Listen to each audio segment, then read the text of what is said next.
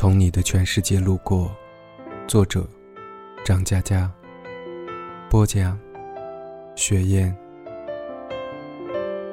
第五页。争吵，有时候我们失控。你已经把曾经深深爱你的人从记事本里划掉了吧？你已经被自己深深爱着的人从记事本里划掉了吧？你已经在很多个记事本里被划掉了吧？你已经把划掉的名字回想过很多次了吧？在这个漆黑的夜，很多人的愿望是在心里下一场刀子雨，把赖在里边不走的人剁为肉泥。一，青春里。神一样的少年，在几十个亲戚的沉默里，胖胖黑黑的小山，三步并作两步，牵着独眼龙新娘走进新房。太阳落山，没有路灯。农房里拉出几根电线，十几只幽暗的灯泡，散发着橘红色的灯光。小学。是拉帮结派的发源期，一切东西都要占，比如乒乓球桌，下课铃一响，谁先冲到桌子边，就代表谁占了桌，谁能加入进来打球，都要听他的话，他让谁打，谁才能进入内围。一开始，个头小、速度快的人很是风光，几乎每个课间休息都是霸主，直到小山转学过来。才终止了这条江湖规矩，因为无论谁占到，都必须把控制权移交给他。长大后，我才明白，这就是所谓的微信。当时老师给我起个外号，叫“大便也要离三尺”。由此可见，我基本没有微信这个玩意儿，连亲和力都不存在。本来，我还能仗着坐前排，偶尔占几次乒乓球桌。当大佬小山出现后，就断绝了我打乒乓球的机会。我只有两个选择：一，去宣誓效忠，委身为小山的马仔；二，也成立帮派，与之对抗。我为此挣扎良久。其实我也身怀背景，班长是成绩最好、长得最好看的玛丽，威信仅次于小山。她莫名其妙每日对我示好。带点话梅饼干啥的给我，而且我是午睡时间唯一可以翻小人书看，而不被他记名字的人。但我讨厌他的马尾辫，他坐在我前边，一长条辫子晃来晃去，搞得我经常忍不住爆发出想放火烧个干净的欲望。日复一日，我永远被排挤在乒乓球桌外围，怨气逐渐要冲垮我的头脑。我做了个出乎大家意料的决定。我介绍玛丽给小山认识，说这个姑娘不错，要不你们谈朋友？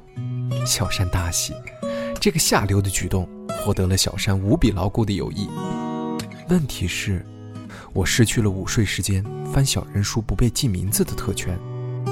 小山宣布，从此我就是副帮主，和他同样具备挑选打球人的资格。剩余的整个小学时代，我们一起享受着同学们的进贡。当然，拿到的东西比以前只一个玛丽送我的饼干、话梅多了 N 多倍。初一，我把时间都荒废在踢足球上。小山家开饭馆，他没有读下去，彻底当了社会混混。他约我打台球，镇里仅仅一家台球室，台球室。仅仅一张球桌，我穿着球衣，他穿着人造革皮衣，跑到台球室，已经有几个初中生打得正欢。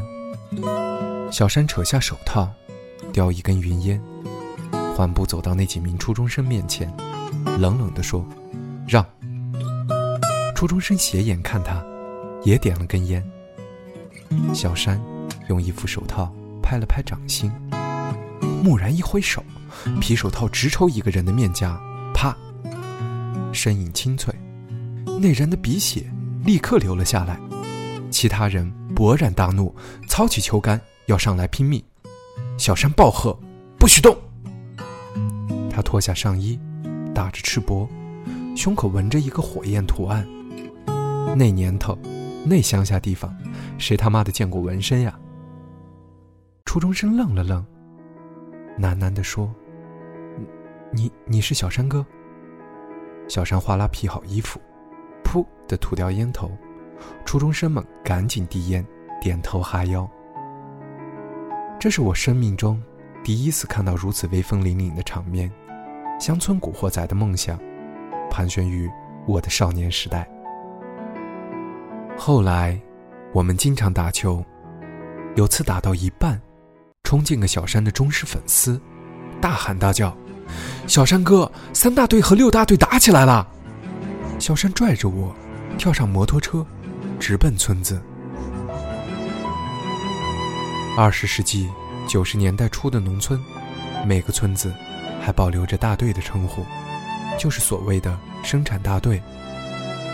两边起码聚集了一百多号人，人人手举锄头、铁耙，僵持在两村相交的路口，破口大骂。我一眼认出来满头是血的玛丽，然后小山的眼睛通红。咆哮一声，杀了进去。在那场可怕的斗殴之后，我曾经仔细数了数，跟小山一共见面三次。前年国庆节，我回老家，在马路边的饭馆看到了一个中年胖子，乐呵呵的笑着，怀里抱着婴儿。我迟疑的喊：“小山。”他冲我客气的笑笑，说。回来了。我们在他饭馆吃了顿，口味一般，喝了很多。他醉醺醺地说：“你知道吗？我坐了四年牢，但老天对我很好。”我回头看看抱着婴儿的玛丽，玛丽左眼无光，右眼流露着对孩子的无限温柔。十多年前，他的左眼就是戴着假眼珠。我一直在想，小山困守在落后的小镇，要文化，文化没有；要家产，家产没有。对，就是困守，却坚守着一个瞎了眼的女人。而飞出去的兄弟们，如今离了几遭的都有，浑浑噩噩的有。究竟，谁对这世界更负责些？回到初中年代，那场斗殴的现场。在三大队村长的咆哮声里，他喊的最多的词语就是强奸。我完全不明白什么叫做强奸。听旁边的人议论，六大队一个混子强奸了三大队的一个村姑，因此双方聚众火并，却因为初中生年纪的小山改变了局面。小山，十五岁，身高一米七七，八十公斤，脾气暴烈。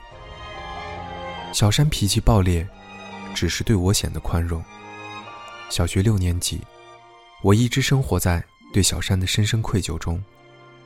开学，文艺汇演，欢度国庆，我们排了个小品，按照《梁祝》的故事，在老师的指导下，拼凑了简易的剧情。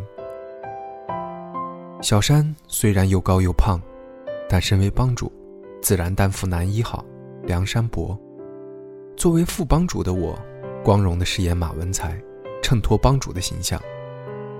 玛丽饰演祝英台，彩排的好好的，正式演出时，台下坐着校长、老师、同学，黑压压一片，却捅了娄子。梁山伯到祝英台家拜访，马文才登门求亲。梁山伯见势不妙，赶紧也求亲。两人跪在祝英台面前。手里捧着文书，脚下互相踹着，台下哄堂大笑。祝英台选择了马文才手里的文书，台下鸦雀无声。负责排练的老师急得站起来乱挥手，小心地喊：“错了，错了！”然后，台下又哄堂大笑。含着眼泪的祝英台，坚持拿着马文才的文书，死死不肯松开，也不肯换梁山伯手里的文书。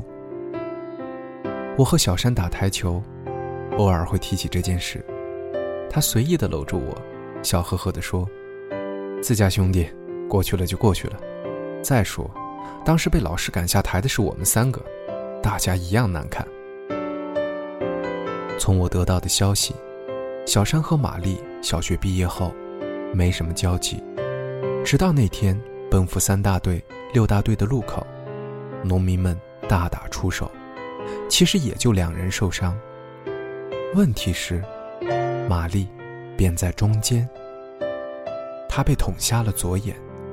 另外一个受伤的是三大队名气很大的疯狗，他从小精神有问题，谁也不敢惹他，比我们大四五岁，小学都没读，谁不小心碰倒了他们家篱笆，或者踩了他家地里的庄稼，他可以拔出菜刀。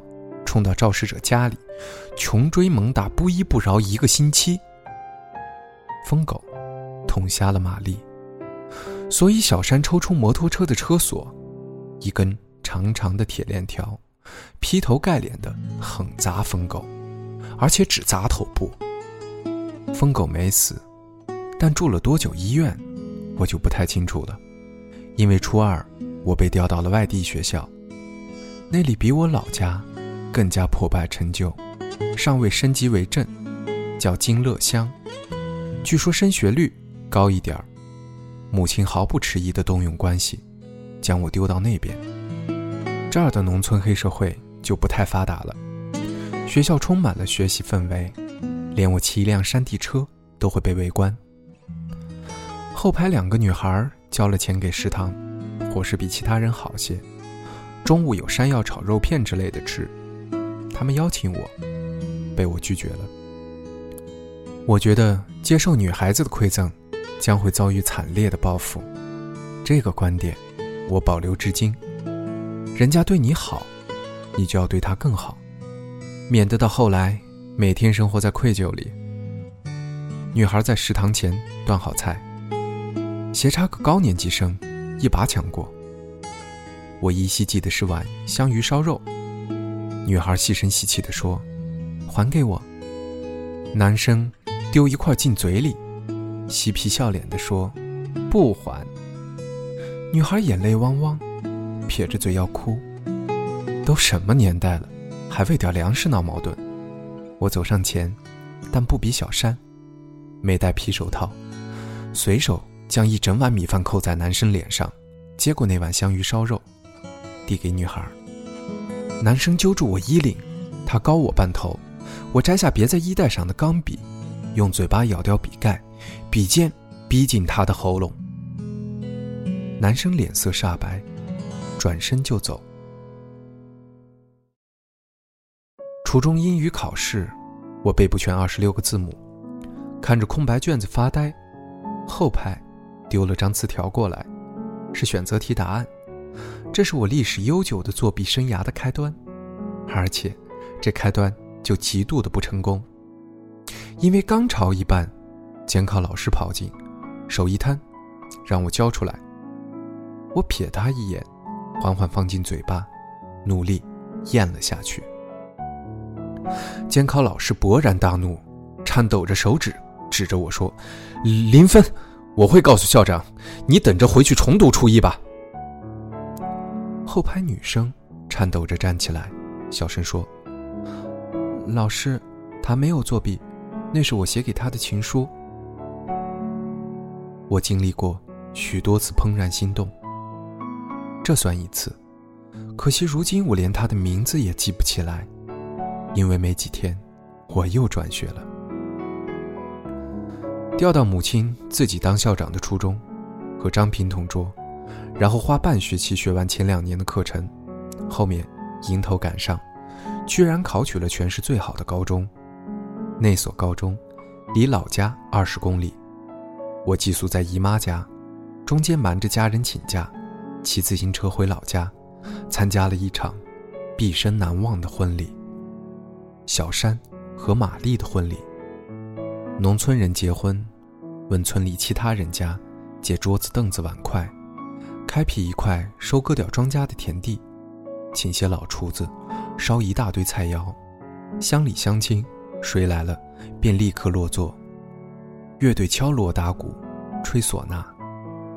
小山家应该是掏出了很多的积蓄，因为一大块田地上摆了起码四十桌，但空荡荡的，只做了十桌不到。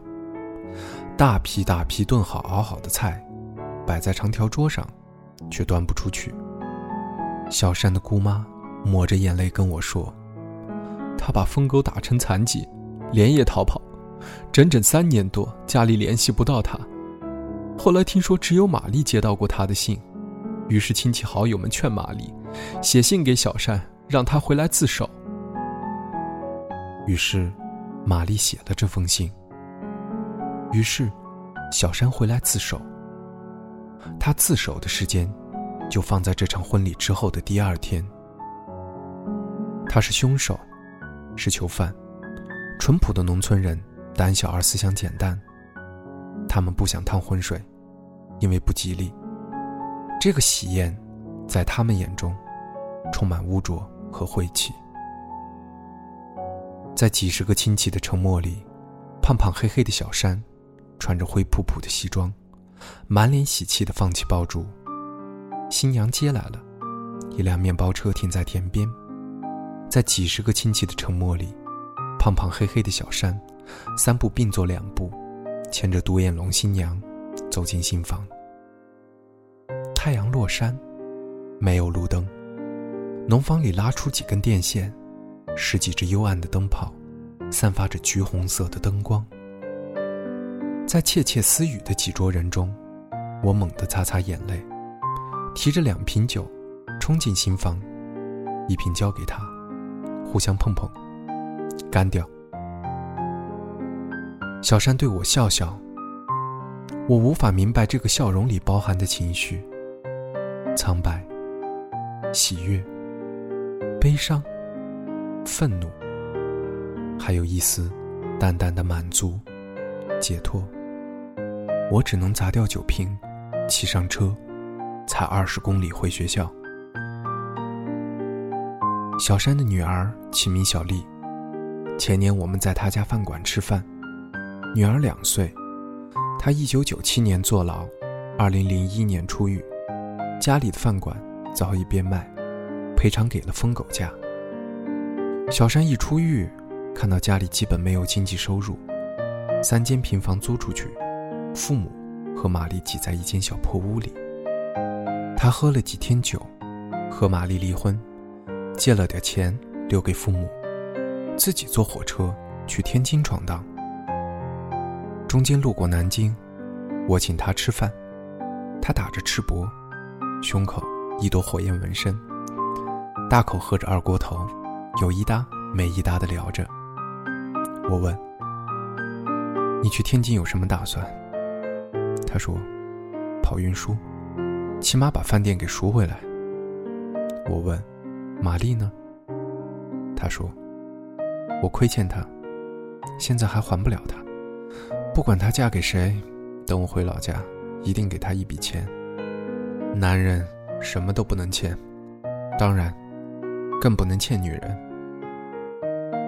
我已经欠了好几个女人，没资格说话，狠狠喝了半瓶。”他把喝空的酒瓶砸到地上，拎起破旧的包，说：“不用送。”扬长而去，然后九年不见。由于我家搬到市里，所以回去就很少到老家。直到这个国庆，我去走亲戚，路过那家饭馆，发现他又属于小山了。我与他们再次相遇，玛丽一直没嫁人，和小山，二零零七年复婚。二零一零年，小丽两岁。想来想去，我只是陪伴他们的一颗暗淡无光的心，无法照明。我是小学班长本子上记录的不睡觉的人名，是被自己吞下肚子的考试答卷，是骑着山地车来回奔跑的下等兵。梁山伯，没有下跪。他修了祝英台，可是祝英台待在原地，远远想念着梁山伯，一直等到他回家。他们的两次婚礼，一次我有幸参加，是在几十个亲戚的沉默里，胖胖黑黑的小山，三步并作两步，牵着独眼龙新娘，走进新房。太阳落山，没有路灯。农房里拉出几根电线，十几只幽暗的灯泡，散发着橘红色的灯光。第二次，据说没有操办，不过他们毫不遗憾。至于马文才，已经不是这个故事里的人了，而那些如流星般划过我生命的少年，有的黯然颓落，有的。光芒万丈，从这里依次登场。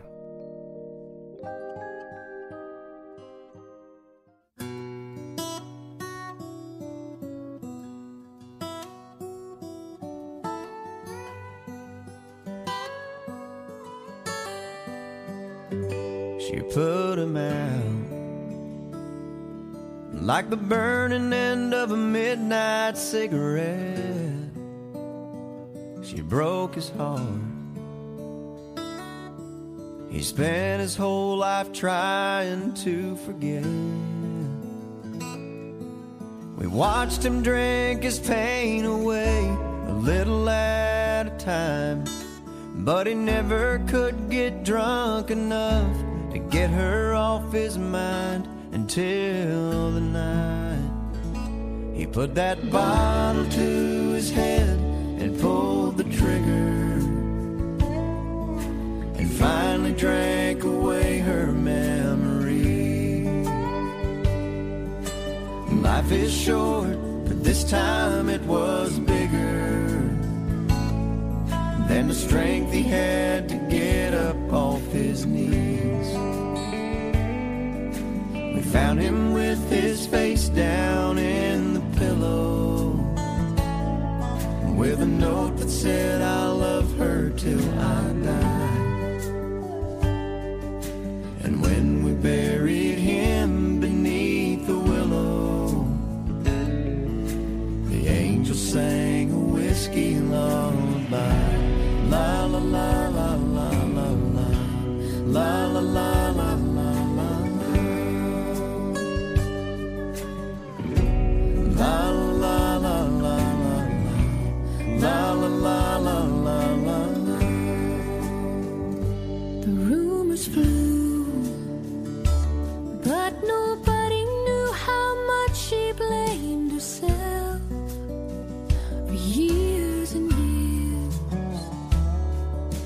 tried to hide the whiskey on her breath. She